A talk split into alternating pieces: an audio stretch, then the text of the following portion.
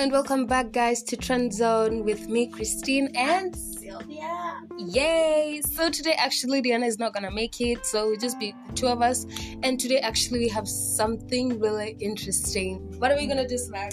We are going to talk about a very simple recipe for cooking African dishes. Yay! I'm so excited about this. I'm actually a foodie. I like snacks a lot. So today, we're gonna do the African snacks. So we're gonna cook something called mahamri.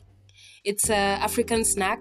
So basically, what you need is you need yeast, sugar, oil, flour. What else do we need? Uh, Wait, we forgot the wrappings. Yeah, you could use some towels. And okay, I'm gonna leave. cinnamon. I'm gonna leave all the ingredients down the subscription box below. So, guys, let's get to this. Okay, what do you do first? First, you mix your dough. Okay. Put on your Okay, let me get this to let me, let me get to this real quick. You need a ball, okay? A big one. Okay, I mean not that big, but kind of massive. Okay, you get me. Just get a ball, like a small one. Then get um 250 glass. Pour in the flour and into the bowl. So you need some milk. Now you need some mo- some warm milk.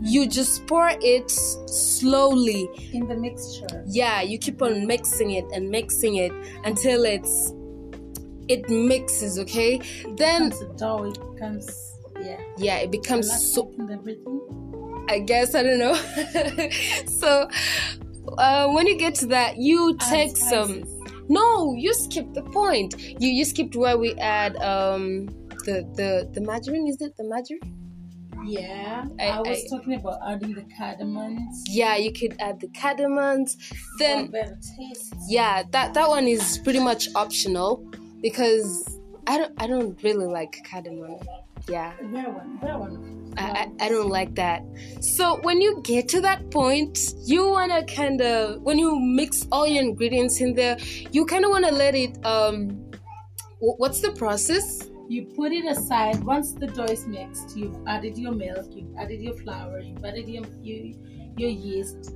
What you do, you just put it over uh, aluminium, or not aluminium foil. Just put it over a foil. The clear one uh, works best. Then you put it aside to let rise for two hours. or or if you don't have that foil the clear foil you could use a wet towel you know it's gonna it's gonna preserve the moisture inside the bowl so you cover it on top and then you let it Rise, let rise yeah you let rise for two hours so when you come back you find that your dough is like it's all puffed up I- Mhm. okay Yes. so you you start cutting it into pieces again. You cut it into four. Then into those four, you roll it. Okay, you roll it like really flat. So when you roll it, you cut you you cut it into triangles. Actually, like tiny triangles, and then voila, you deep fry them, Mhm. and voila, you're done. Bon appetit. No, no, no, no. You've skipped a process. Have I? Um, once you deep fry the the mandazis, the kaimatis, The you, you put them aside. Uh huh. Then you took a whole um, like five tablespoons of sugar, um, Oh sure. Oil. and water. You mix them all together. Then you put them aside. Uh-huh. You take your kaimatis, put them inside, and Mhm. just you like. You know, you like bit. shake it, shake it, shake it. Then you put them aside to let them dry.